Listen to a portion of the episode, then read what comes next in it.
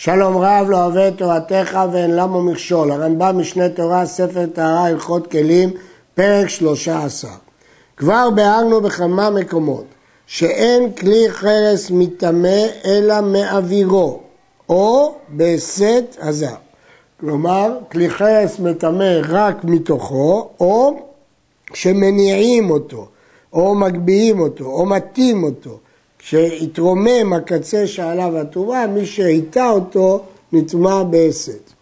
ושאר כל הגלים, כלים שנגעה בהם הטומאה, נטמעו. אבל כלים שהם לא כלי חרס, ברגע שנגעה בהם טומאה הם טמאים. ואם נכנסה טומאה לאווירם ולא נגעה בהם, בשאר הכלים, הרי הם טהורים. נמצא הטמא בכלי חרס, כלומר באוויר שלו, טהור בכל הכלים. והטמא בכל הכלים, כלומר במגע, טהור בכלי חרס שהוא לא מטמא אלא באוויר. ומנין שאין כלי חרס מטמא אלא מאווירו, שנאמר וכל כלי חרס אשר ייפול מהם אל תוכו, מתוכו הוא מטמא, ואינו מטמא מאחוריו. אם כן, אם נגע בו משהו מאחוריו, הוא לא מטמא. אם באווירו, הוא מטמא. ואילו בכלים רגילים זה בדיוק להפך.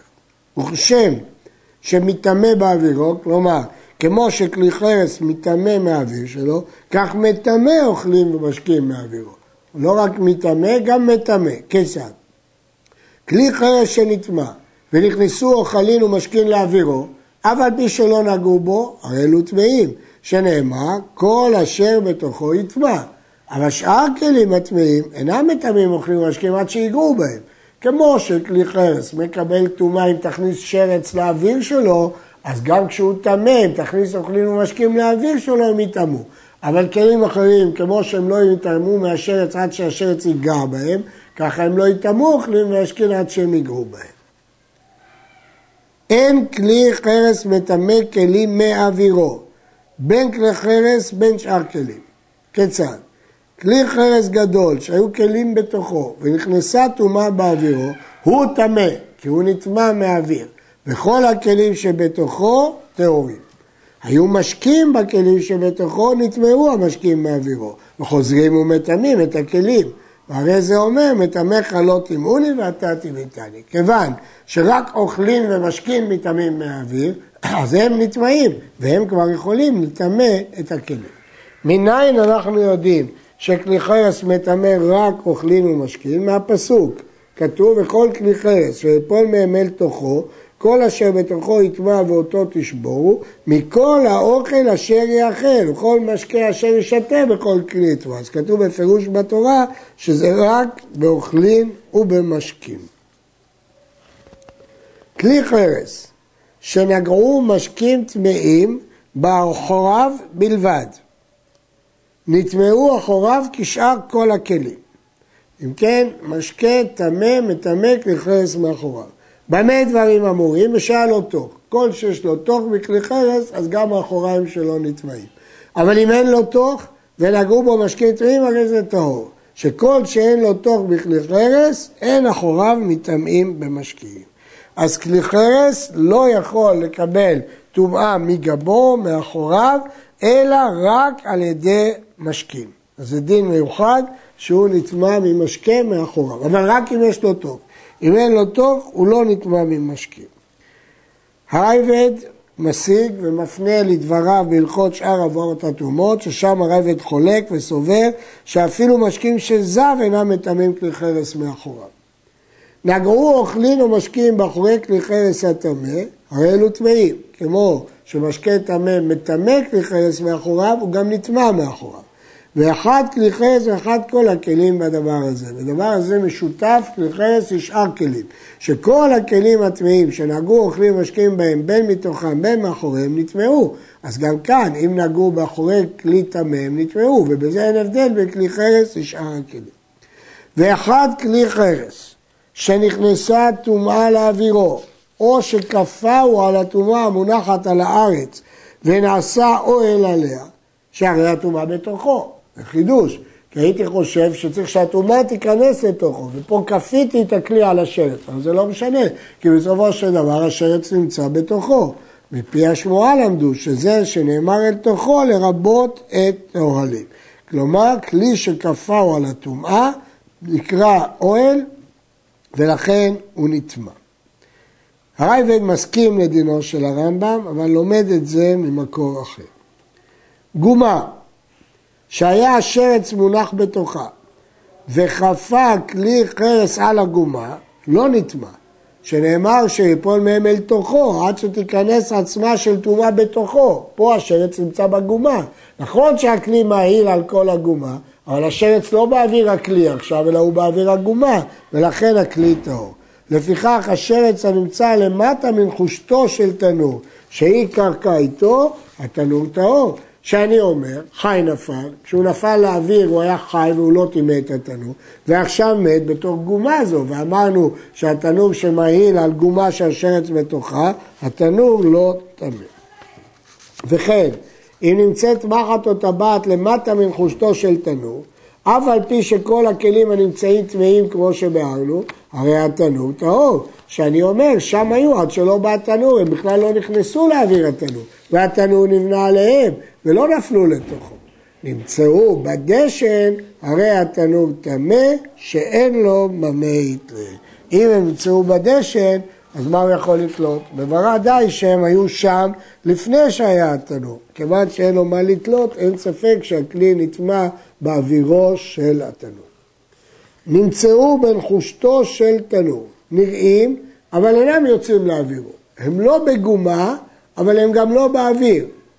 איך מגדירים האם זה נקרא גומה או באוויר? אם הופך את הבצק והוא נוגע בהם, נצבע התנור כאילו היו בתוך אווירו, כי זה נקרא שהם בולטים לתוך האוויר. ואם לאו, התנור טהור כאילו הם למטה מחושתו, כאילו בתוך גומה. באיזה בצק אמרו? בבצק הבינוני, שאינו רך ביותר ולא קשה. השלט שנמצא בעין של תנור, בעין של קירה, בעין של הקופח. מה זה העין של כלי הבישול האלה, האפייה?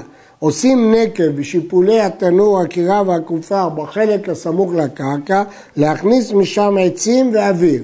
וכאשר מתחמם התנור, סותמים אותו הנקב כדי שהחום האש לא יצא החוצה.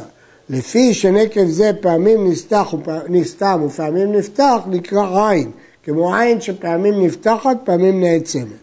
לעין הזאת יש עובי, ולהלכה אומרת, מה הדין בשרץ שנמצא בעין?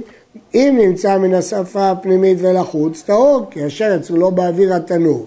וכן אם נמצא באוויר העין, טהור, שלא נכנס לאוויר התנור, או הקירה, או קופח, אלא תחת עובי דפנותיהם הוא תנור. ואפילו היה שם כזית מן המת, טהורים, כי הוא לא נמצא באוויר התנור. אלא אם כן היה בעובי עין פותח טפח, ואז זה הפך להיות אוהל, שהרי מביא את הטומאה לאוויר התנור, כמו שהתבהר בעניין טומאת מת. אם זה לא שרץ, אלא מת, ויש שם טפח על טפח ברום טפח, אז כבר למדנו שטפח על טפח ברום טפח מביא את הטומאה, זה דין אחר. נמצא השרץ במקום הנחת העצים מן השפה הפנימית ולחוץ, טהור. נמצא במקום ישיבת הבלן, במקום ישיבת הצבע, במקום ישיבת שולקי זיתים, הכל טהור. מקום ישיבת הבלן, מקום שיושב המסיק של התנור במרחב. ישיבת הצבע, כשמבשל הצבע שביורה. שולקי זיתים, הוא מבשל כדי להוציא את שמנם. כל תנור שעשוי לתשמישים הללו הוא גדול מאוד, ויש שם שקע ששם יושב הבלן, הצבע והשולק. אז אם נמצא השרץ בשקע החלול הזה, זה ודאי לא חלק מהתנור, זה חוץ לתנור, זה, זה לא אוויר התנור, ולכן התנור טהור. אין התנור ולא הקירה ולא שאר מקומות העיקוד מטמאים, אלא אם נמצאת התרועה מן הסתומה ולפנים. כי אם זה מהסתומה ולחוץ, זה דופן התנור, זה לא אוויר התנור. כלי חרט ששותים בו בעלי בתים מים, שבאמצעו כמו רשת של חרס, ושפתו מלמעלה מן הרשת כמו מסרק, וזהו הנקרא צרצור. אם נכנסה הטומאה לאוויר המסרק למעלה מן הרשת, נטמע כולו, שזהו תוכו של כלי זה. הרמב"ם מפרש, עושים מן החרס כלים שיש באמצעיתם מכסה כעין רשת ומקוויו מפולשים מתחילת עשיית הכלי. ובשפת הכד מעל הרשת יש בליטות בליטות כמו מסרק. כמובן שהמטרה היא סינון, סינון המים או היין ולכן הכלי הזה, המסננת הזאת, כך הוא בנוי. אז כל החלק הפנימי נקרא תוך, ועם השרץ בתוכו הוא טמא. כלי חרס, שהיו לו שלוש שפיות, זו לפנים מזו. הייתה הפנימית עודפת, אז היא הקובעת. נכנסה טומאה לאוויר הפנימית, כל האוכלים והמשקים שבאוויר, שבין השפה הפנימית ובין האמצעית, והאוכלים והמשקים שבין האמצעית ובין החיצונה, טהורים. כי כיוון שהפנימית עודפת, היא קובעת את אוויר התנור, וכל מה שמחוץ לה הוא לא באוויר התנור. הייתה אמצעית עודפת ונטמע אווירה, ממנה ולפנים טמא, ממנה ולחוץ טהור. הייתה חיצונה עודפת ונטמע אווירה, הכל טמא, כי החיצונה כללה את הכל בתוך אוויר התנור. היו שוות, כל שנטמע אווירה טמאה, והשאר טהור. לפסים, מיני סירים, זו בתוך זו ושפתותיהם שוות, והשרץ בעליונה או בתחתונה, זו שיש בה השרץ טמאה ושאר הנפסים טהורים, הן וכל האוכלים שבהם. היה כל לפס מהם, לפס מהם, נקובה וכונס משקה והשרץ בעליונה, כל האוכלים וכל הנפסים, המשקים שבכל נפסים טמאים, שהרי הטומאה באוויר כולם כמו שהתבהר. כיוון שנקובים בכונס משקה, כלומר נקב כזה שאם יניחו את הכלי בתוך מים, המים ייכנסו מן הנקב, אז לא מציל, וכולם טמאים. היה השרץ בתחתונה, היא טמאה וכולן טהורות, שהרי לא נכנס השרץ לאוויר העליונות, ואין שפת התחתונה עודפת כדי לטמא כל האוכלים ומשקים בתוכה שיקראו אוויר. היה השרץ בעליונה, והייתה שפת התחתונה עודפת. העליונה טמאה שהשרץ בתוכה. וכן התחתונה, מפני ששפתה עודפת, הרי השרץ באווירה. ושאר הנפסים שבתור התחתונה טהורים, שאין כלי חייס מטמא כלים שבתוכו. ואם היה ביניהם משקה תופח, כל שיש במשקה תופח טמאה, שהמשקה מטמא מאוויר התחתונה עודפת, וחוזר הוא מטמא את אלפיים. שוב נסביר. השרץ באוויר העליונה, ברור שהעליונה טמאה. תחתונה עודפת בספיות שלה, אז השרץ הוא גם באוויר שלה, גם היא טמאה, אבל שאר הנפסים שביניהם טהורים. ואם תאמר שהם יטמאו מהנפסים הגדולים, אין כלי חרס מטמא כלים, אלא אוכלים ומשקים. אבל אם היה שם משקה, המשקה נטמא ומשקה טימא את הכלי, כמו שכבר למדנו, מטמאך לא טימוני ואתה טימאתנו.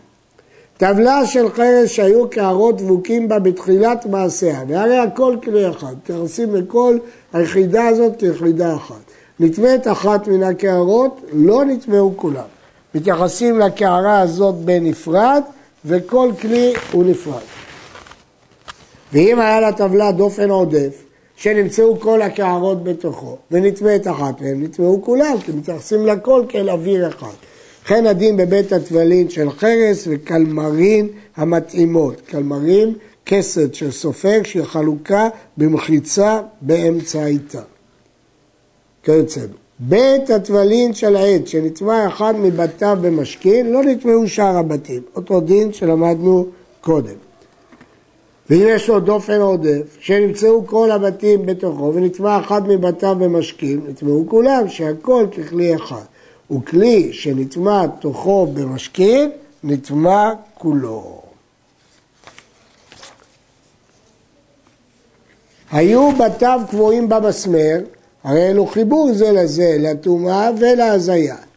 היו תקועים בלבד, הרי אלו חיבור לטומאה ואין חיבור להזיה. ואם היו בתיו ניטלים וניתנים, אינם לחיבור, לא לטומאה ולא להזיה. חיבור לטומאה פירושו שאם נטמע בית אחד, לא נטמעו שאר הבתים. אה, נטמעו שאר הבתים. אם זה לא חיבור, אז נטמע בית אחד, לא נטמעו שאר הבתים. חיבור להזיה, שאם ייזם ממי חטאת על בית אחד שנטמע בטמא מת, כל הבתים טהורים. שלא חיבור להזיה, שאותו בית שיזה עליו טהור והשאר טמאים. עד כאן.